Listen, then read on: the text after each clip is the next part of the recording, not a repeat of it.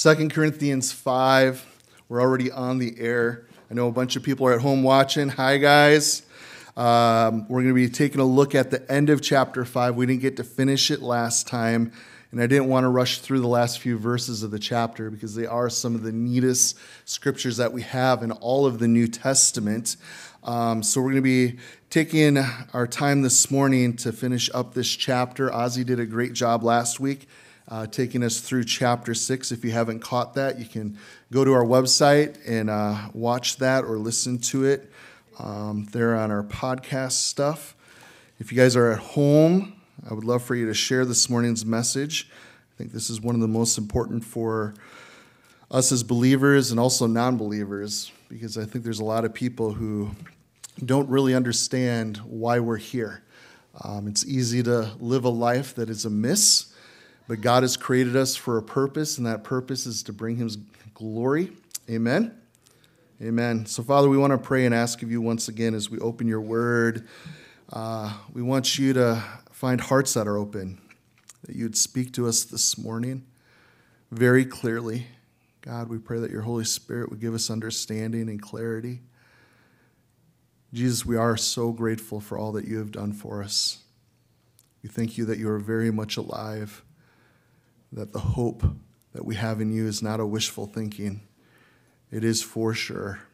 You really did come and live a life we couldn't, died in our place, and rose again. And you promised to come again. We so look forward to that day. But until then, Lord, we're going to keep doing what you asked us to do. We want to be open to your marching orders once again this morning as we look to your word. Let us not just be hearers of it, but doers also for your glory. Amen. So I want to start by quoting C.S. Lewis. How many of you guys have read some C.S. Lewis in your life? Pretty good stuff. One of my favorites. Um, he said this It costs God nothing, so far as we know, to create nice things. Okay, you think about all things that have been created. God just spoke that. But to convert rebellious wills cost him crucifixion.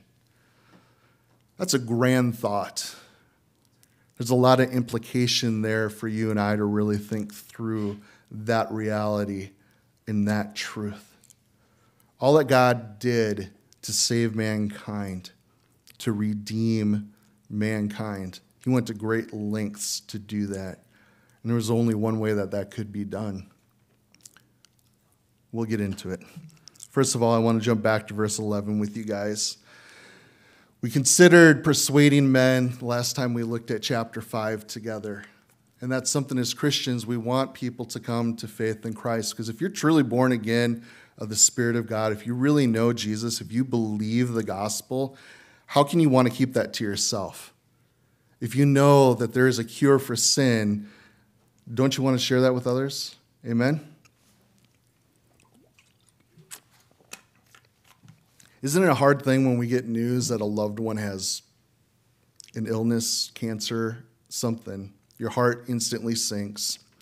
You pray. Your heart goes out to them and their family. And you wish there was something that you could do. And a lot of times there's nothing to be done.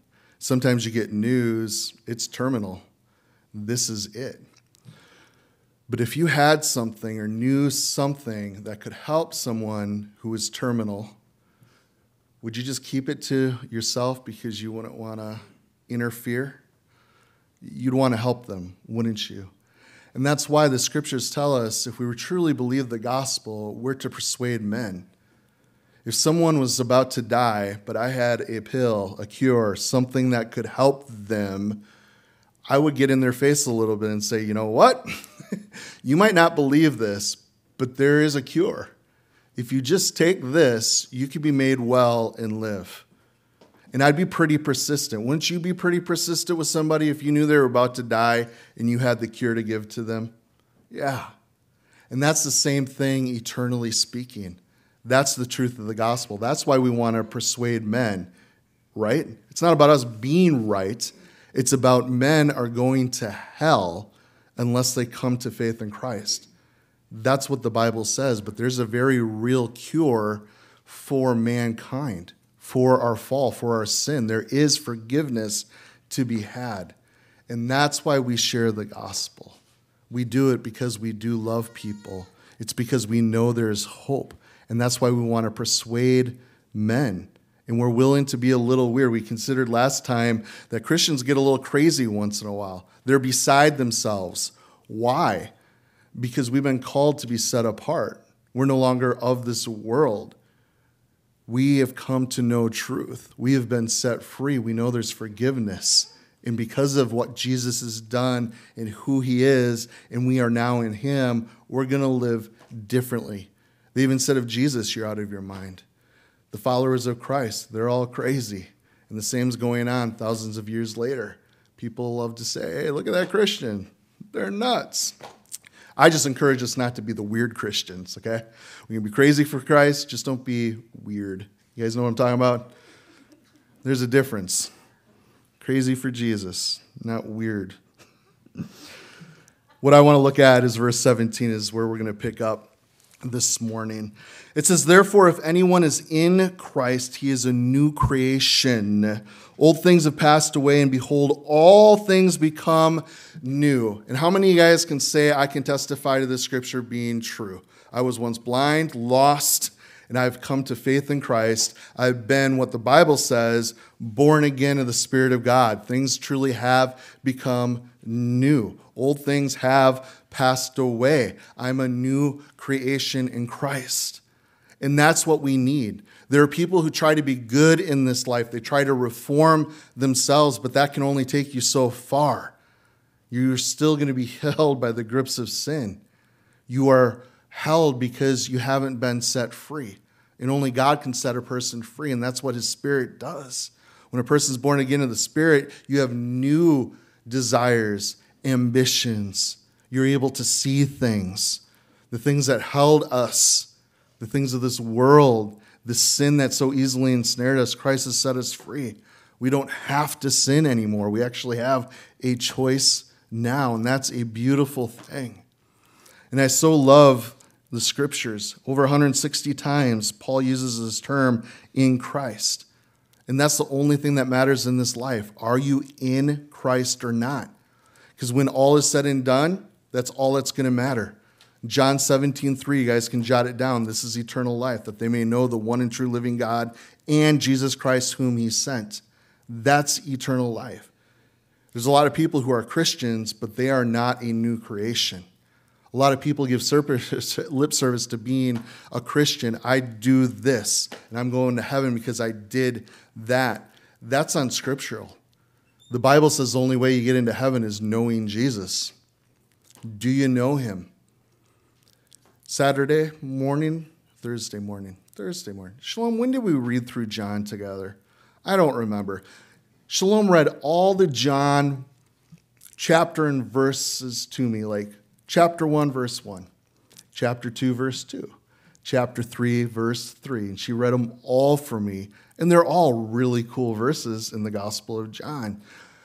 When she got to John 3 3, it's where Jesus says, You must be born again in order to enter the kingdom of heaven. Those words are in red.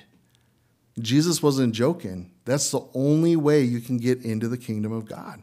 You must be a new creation. This is what Paul is talking to us about here in 2 Corinthians chapter 5 verse 17.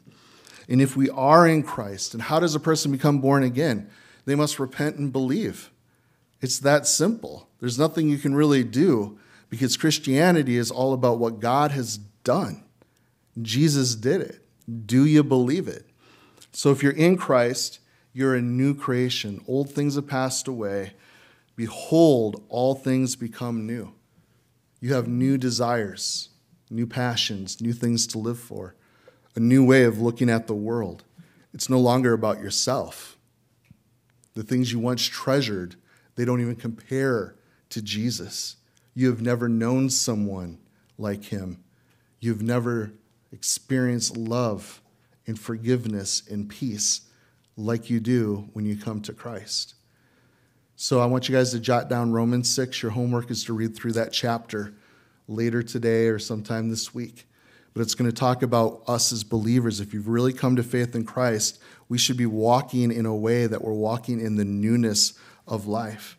Because I know too many people who've come to faith in Christ, but their lives don't change. They continue to live the way they've always lived. They never walked in the newness of what they have in Christ because all things become new. Well, we should walk in a new way then if all things are new. Amen?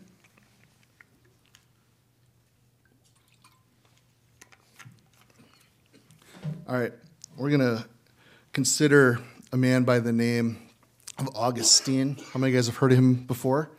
Last time we looked earlier in this chapter, we considered we can be called saints, right? The scriptures refer to believers as saints. And it's really cool. I got an email or a text yesterday from St. Patrick. I loved it so much. Uh, he's fixing our uh, snowblower here at church, and he referred to himself as St. Patrick. I'm like, hey, he got it. And I hope you guys are grasping that reality because if you're in Christ, you are a saint. You might not feel saintly, but again, our standing in Christ isn't based upon how we feel. And don't people base a lot of what they believe in their faith upon how they feel? Right? Think about that. I talk with people all the time. Well, I feel this is the way. I feel good about this. You know? Well, I feel you're wrong, but it doesn't matter what you feel, and it doesn't matter what I feel. what is the truth? Because we all might have different feelings. And we don't get to sit before God someday and say, hey, I'm here, and I felt this was the way to get to heaven.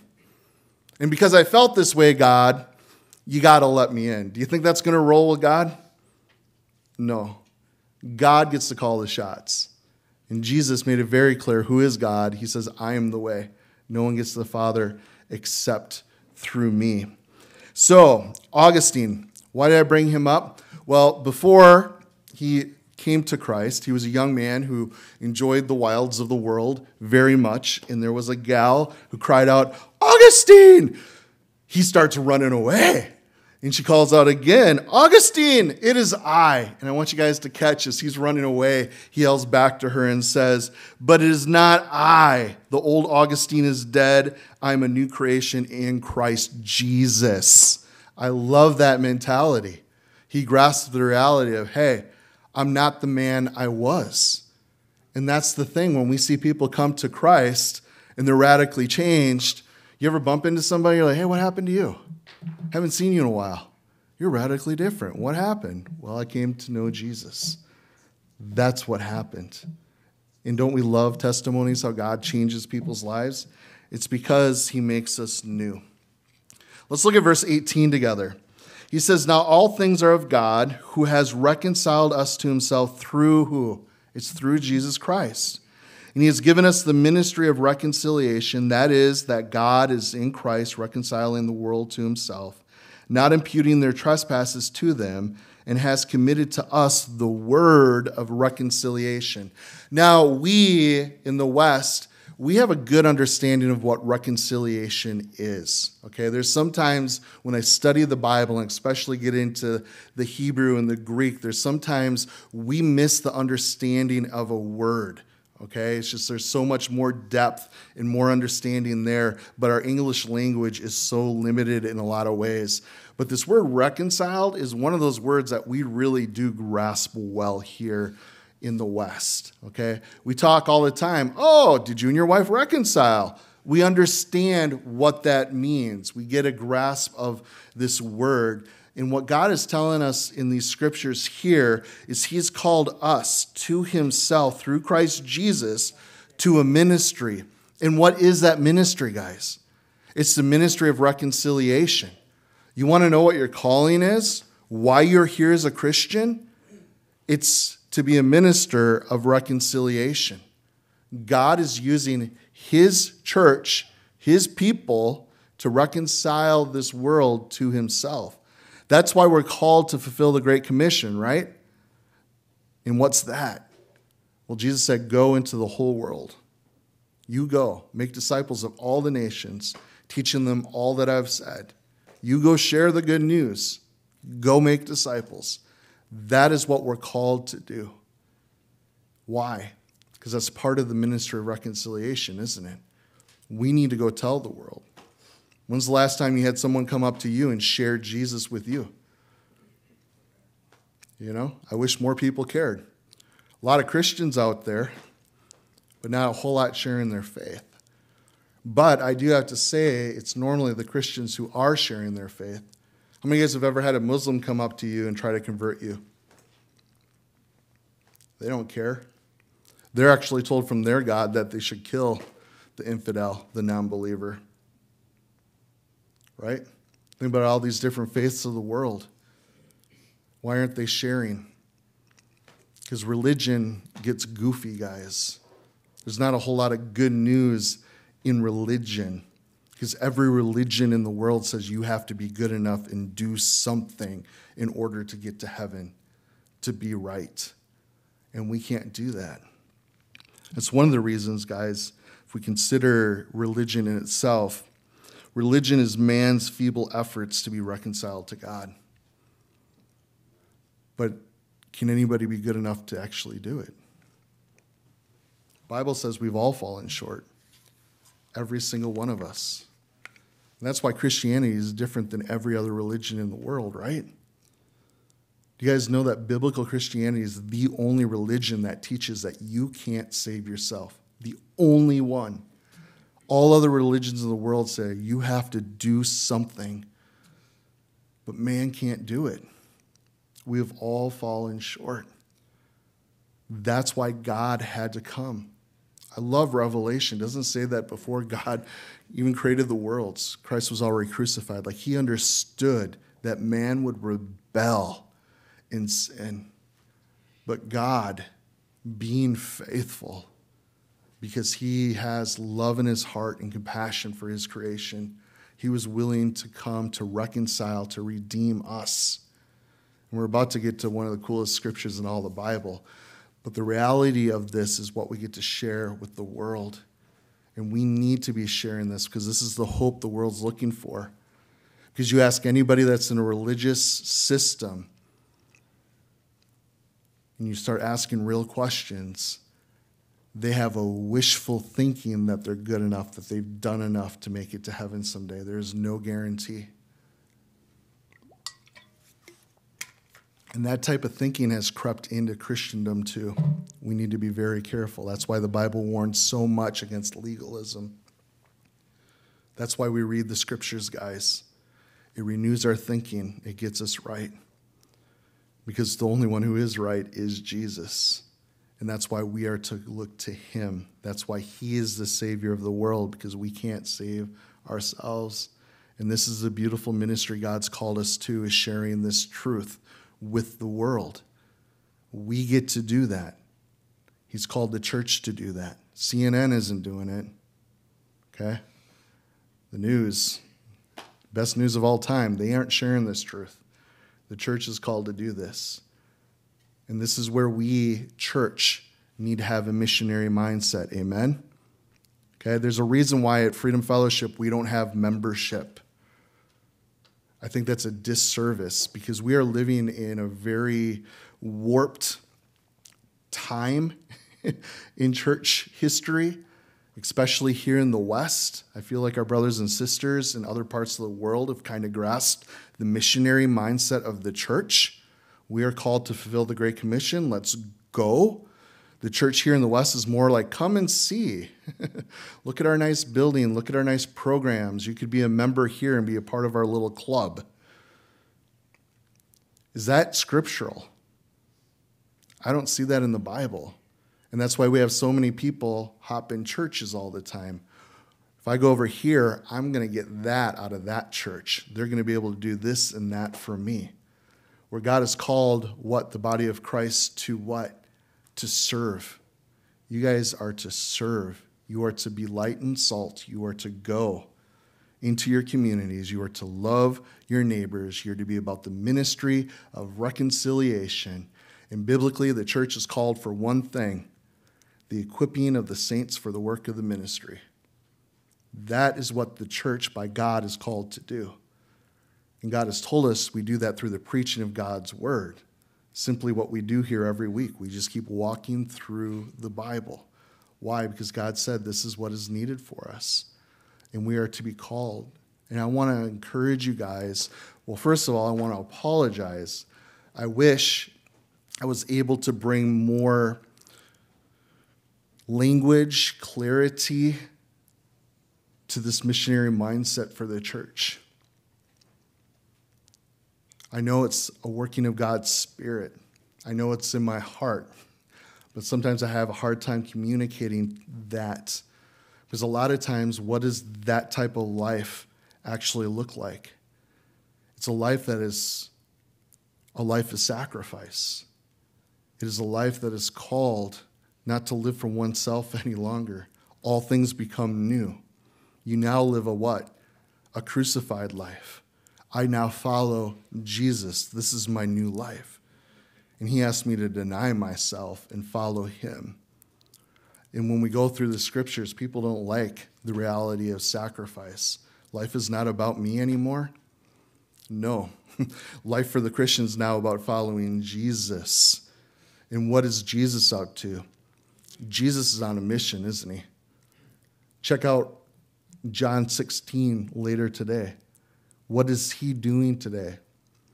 Well, we know we have the Father, Son, and Holy Spirit. They are one. And the Spirit today is convicting people of sin, of righteousness, of judgment. He's convincing the world of truth that they need a Savior. That is what He is up to. And He calls us to partner with Him to come into that ministry with Him. But that takes sacrifice, that takes heeding His word. Not just hearing this. I think everyone in this room would probably say, Yeah, I agree with everything that you're saying, Pastor. It's right here. You're not making it up, it's the Word of God. But it's a whole other thing to do what God says, isn't it, guys? That's where our faith gets real. And what if we really did do what God called us to do? What if every Christian just this next week took this calling to this ministry of reconciliation seriously? What if every Christian would go and just share their faith with one other believer this week? I mean, another person who's not a believer? How many people would come to faith? You know how many people I've talked to over the years, shared the gospel with them? Some have even gone to church their whole lives. And they're like, I never heard that before. I never knew. I just thought because I went to this church and I was a good person, I was going to get to go to heaven someday. I didn't know the Bible taught that that's not how you get there. I didn't understand why Jesus had to come into this world. What if we took our calling serious? What would happen? So,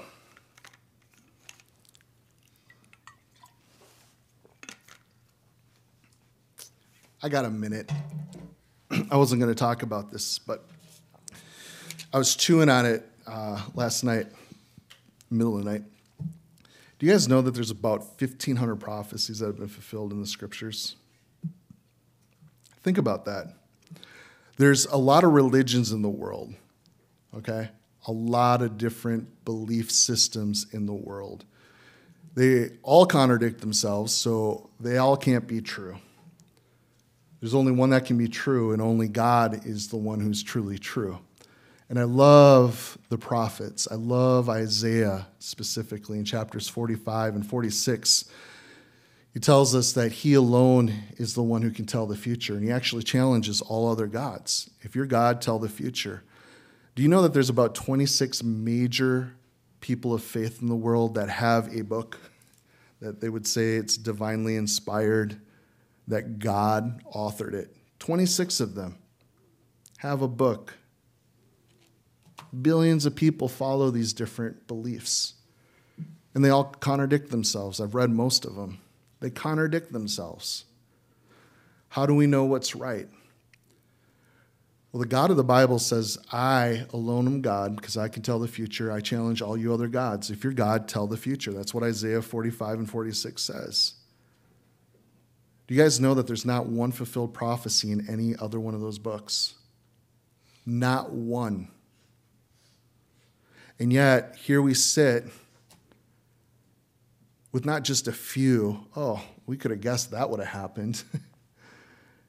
but there's been over 1,500 fulfilled prophecies and hundreds more that are going to be fulfilled. Jesus, when he first came, fulfilled 310 specifically. The only way that can happen, guys, is if God is really God and He has spoken these things and He's chosen to reveal what He's revealed for a purpose. And we get to share this with the world, guys, because the testimony of Jesus is the spirit of prophecy. And we get to share. God did come just like He said He was going to come because man rebelled just like God said He would. And He was redeemed them by dying just like He said He was going to do for mankind. A perfect, spotless, sinless Lamb of God. And you think about how radical that is. And He rose from the dead just like He said He would. He ascended into heaven just like He said He would. And He's going to come back just like He said He would. And there's eight times the amount of prophecies concerning his second coming. It's pretty exciting, guys. But this is one of those things we get to share with the world. Hey, this God, it's not just a blind faith, because a lot of people think that following God is blind. It's not blind. All you have to do is take five minutes and look into the claims of what God of the Bible has said. You're like, whoa, you know what? Can't argue with this. And that's why I think it's good for us in the ministry of reconciliation because we are living in a day and an age that are tolerant of everything. Well, as long as you have yours, yours good, and I have mine, you're good. No, the truth is there's only one truth. Are you absolutely sure about that? Right there, yeah, absolutely. there is truth. There only can be one truth. So get people thinking, okay? And then in that, we challenge religion. And how do we do that? We do it biblically. What is God's religion? What does He care about? Let's turn to Matthew chapter 22 real quick.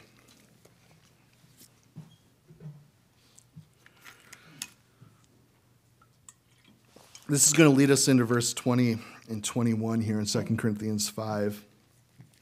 But I want to take a look at Matthew. We read this at prayer this morning together.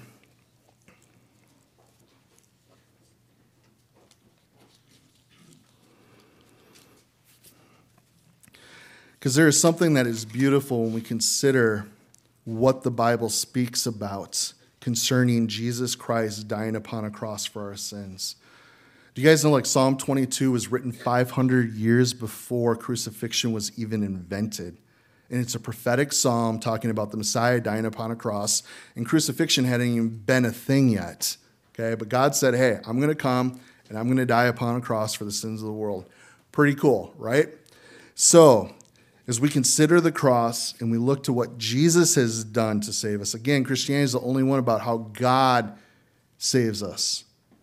He tells us here, let's take a look at verse 34 when it comes to what religion really is. What does God really ask of us?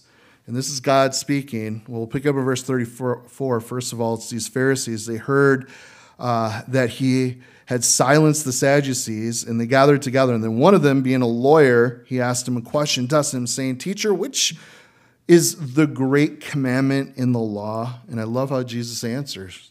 Okay? He says, You shall love the Lord your God with all your heart, with all your soul, with all your mind. This is the first and great commandment. And the second is like it you shall love your neighbor as yourself. On these two hang all the law and prophets. Now, I want to have that in mind as we consider now. You guys can look up on the screen, okay? We are called to be ambassadors for Christ, as though God was pleading through us, and we implore you on Christ's behalf be reconciled to God. Now, there is no reconciliation without the cross. Now, when we consider the cross, we see a vertical and a horizontal, right? In the Great Commandments, what? You love the Lord your God, okay? With all your heart, mind, soul, and strength. That is what we're called to do. And Jesus then adds, in the second is like it. You need to love one another. Love your neighbor as you love yourself. So when we consider what God asks of us, there is a call. We love Him and we love others. And how do we know what that type of love looks like? You look to the cross, guys. God so loved the world that he gave his only begotten Son. You look to the cross. He loved us so much that he was willing to give his only Son to die in our place. It's radical to think about. And to lay down one's life to love others, to get over yourself, to love your neighbor as you love yourself. Okay? You can't do that without a crucified life. And guys, this is where now we consider our call to be ambassadors is so important. Because we don't like that idea of being called into this type of ministry to be ambassadors. But when we have the cross set before us, if we are willing to deny ourselves, pick up our crosses, we're going to be willing to go. Just as Christ came into this world, we would be willing to go into the world. I want to share a few facts real quick about ambassadors. Ozzy shared a few last week. If you didn't catch the study, you can go there. But a few things that kind of hit me when you consider the ministry of reconciliation and being ambassadors in this world. Ambassadors spend their lives on foreign soil. Saint, where is your citizenship? In heaven, right? Philippians 3:20. This is not our home. We are called pilgrims. We're just passing through in this life. And that's why we don't hold tightly to the things of this life. Okay, there's a new way to live. It's no longer about gaining this and having that. It's not about the stuff anymore. And the stuff we do have in this life, we have a new mentality towards it because it's like, hey, how can I use that for the glory of God? So, ambassadors, they spend their lives on foreign soil. They also are chosen to represent someone, okay? It's not themselves. It doesn't hey, look at me. No, we're representing someone else. Ambassadors are protected. Okay, a nation will provide its ambassadors with everything they need, okay, and stands ready to protect him. Ambassadors are held accountable. They must say what they are told to say. They don't get to just show up and say, hey, this is what I think. no. We go preach the word, right? Jesus said, Go into all the world and make disciples, teach them all the things I have said. Okay, that is what we're to go and share, what he has said. Ambassadors are also called home before war is declared. So God is yet to declare war on this world, but before he out, does, he's going to pull out his ambassadors. You guys understand the teaching of the rapture is very clear in Scripture. We are not appointed to wrath. He is going to come. The trump of God will sound, and he will say, Come up here. This is when he gathers those who believe. Okay? And then after that, he's going to come back. So, Christian, never forget whatever country or whatever piece of soil that God has placed you temporarily, first and foremost, you are a citizen of heaven. That's the greatest country, okay? And we don't forget that. We need to live in that reality with that eternal mindset. And we're storing up treasures where? In heaven. Okay? We are just ambassadors. God has us here in Kaukauna. What do we do with that? Okay, some of you guys live outside of town. Some of you guys came from Greenville, Hortonville, a couple of you guys from Greenville today, from all over. Okay, why does God have you there? Why do you live in the house you live? Why do you go to the school you go to? Why do you have the job where you have the job? And God has placed you there to be an ambassador on His behalf. And we need to live with that mentality, to be on mission in that way. So, we are ambassadors for Christ, as though God was pleading through us. And we implore you on Christ's behalf be reconciled to God. Now, I want to spend the remainder of our time looking at verse 21, which might be the coolest um, scripture in the New Testament. This speaks of a doctrine or a theology that comes around Christ being our substitute. And what does that mean? Well, let's read the verse first. For he, speaking of God, made him, Jesus, who knew no sin, to be sin for us, that we might become the righteousness of God in him. Now, do you guys see why this is substitutionary doctrine? We know this to be true as Christians, or at least as Christians, we know it in parts. Because I think we would all agree, we know that God the Father made him, God the Son, Jesus, who knew no sin. Do you guys know that Jesus was sinless? He never sinned, not once. He came to be that perfect, sinless sacrifice. And think about it. We got Christmas right around the corner, right? What was it like for Mary and Joseph to have Jesus as a child, the perfect child? You know? Like we all sin. We all love our kids. We want the best for our kids, but we also know that they live in a very fallen world. And they start growing up, and as a parent, you begin to worry a little bit. Even though God says not to worry, we know what this world's like. We know how it can take people out and how messed up it really is.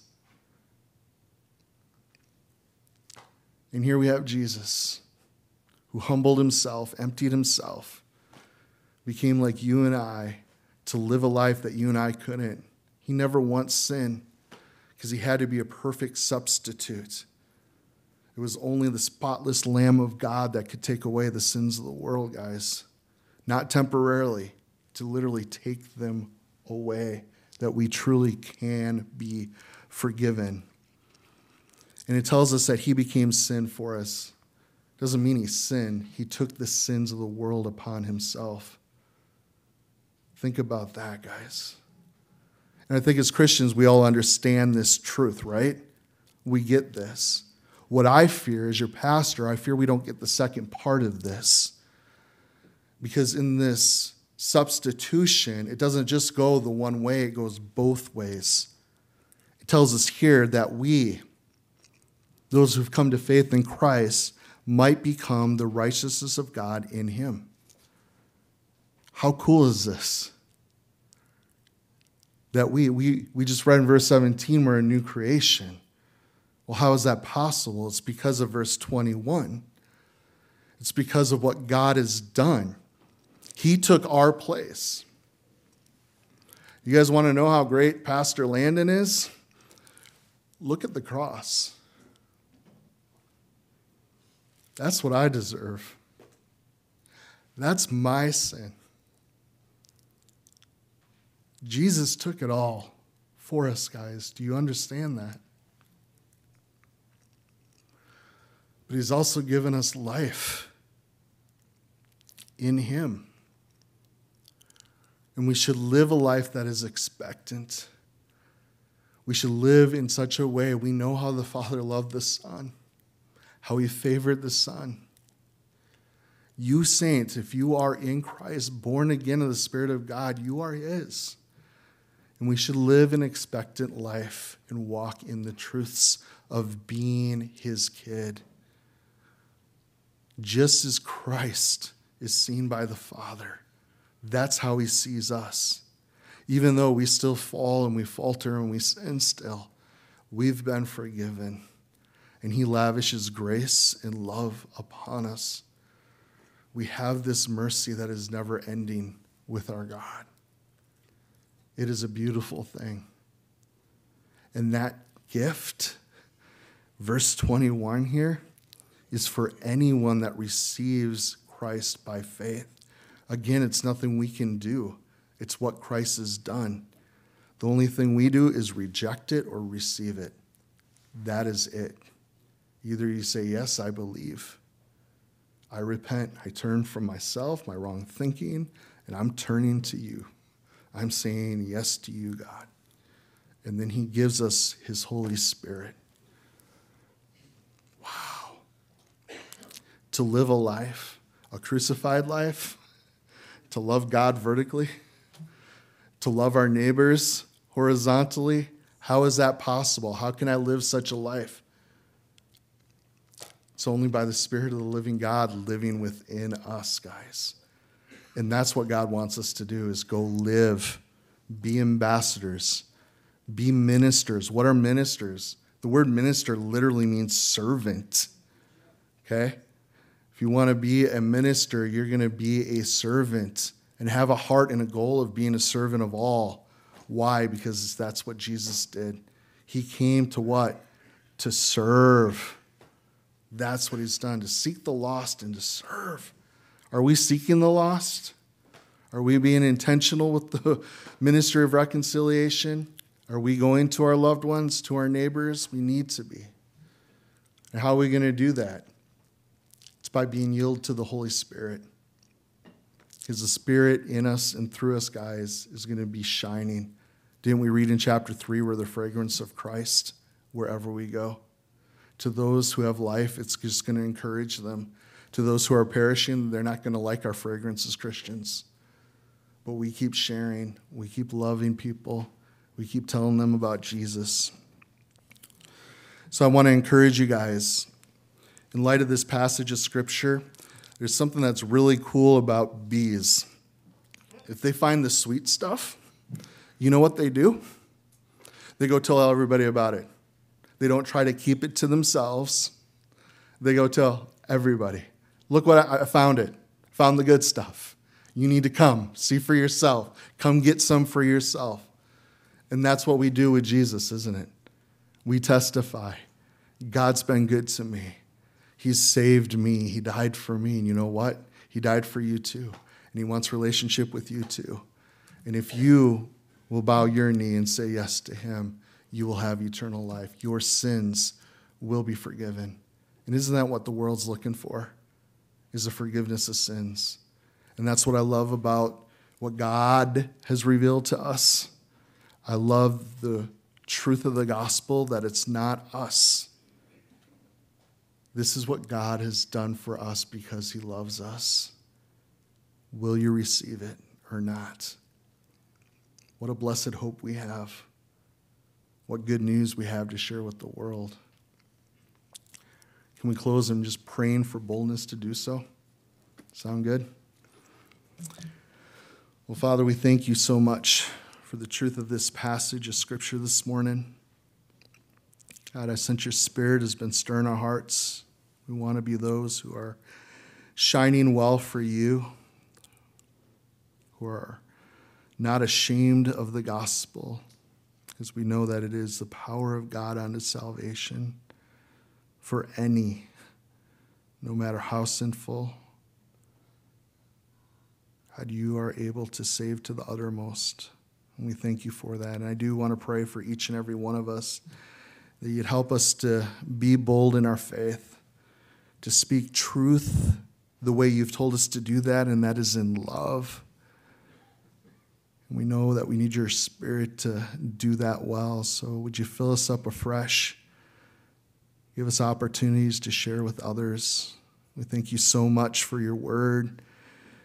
Thank you for the partnership that you've called us into. God, there's work to be done.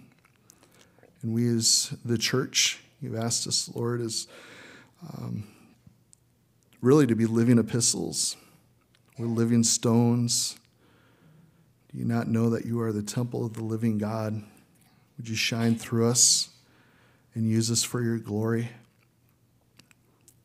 And Holy Spirit, for those that might be listening, and hearing the truth of the gospel and they're still in rebellion to you, God, may you open their eyes, help them to truly see how much you love them, Jesus, and what great lengths you went to that they could be forgiven, to be set free, to come into life abundantly in you, Jesus. We thank you for the new creation that you've made us. We do pray that you'd help us to walk in that newness of life to pick up our crosses, to follow you well. God, you truly re- deserve the reward of your sufferings. Thank you for your great love. We pray in your name, Jesus. Amen. Amen. Cool. Love you guys. Encourage you again. Check out chapter six. That's already up online. Thanks again, Ozzy, for bringing the word last week. That was really good.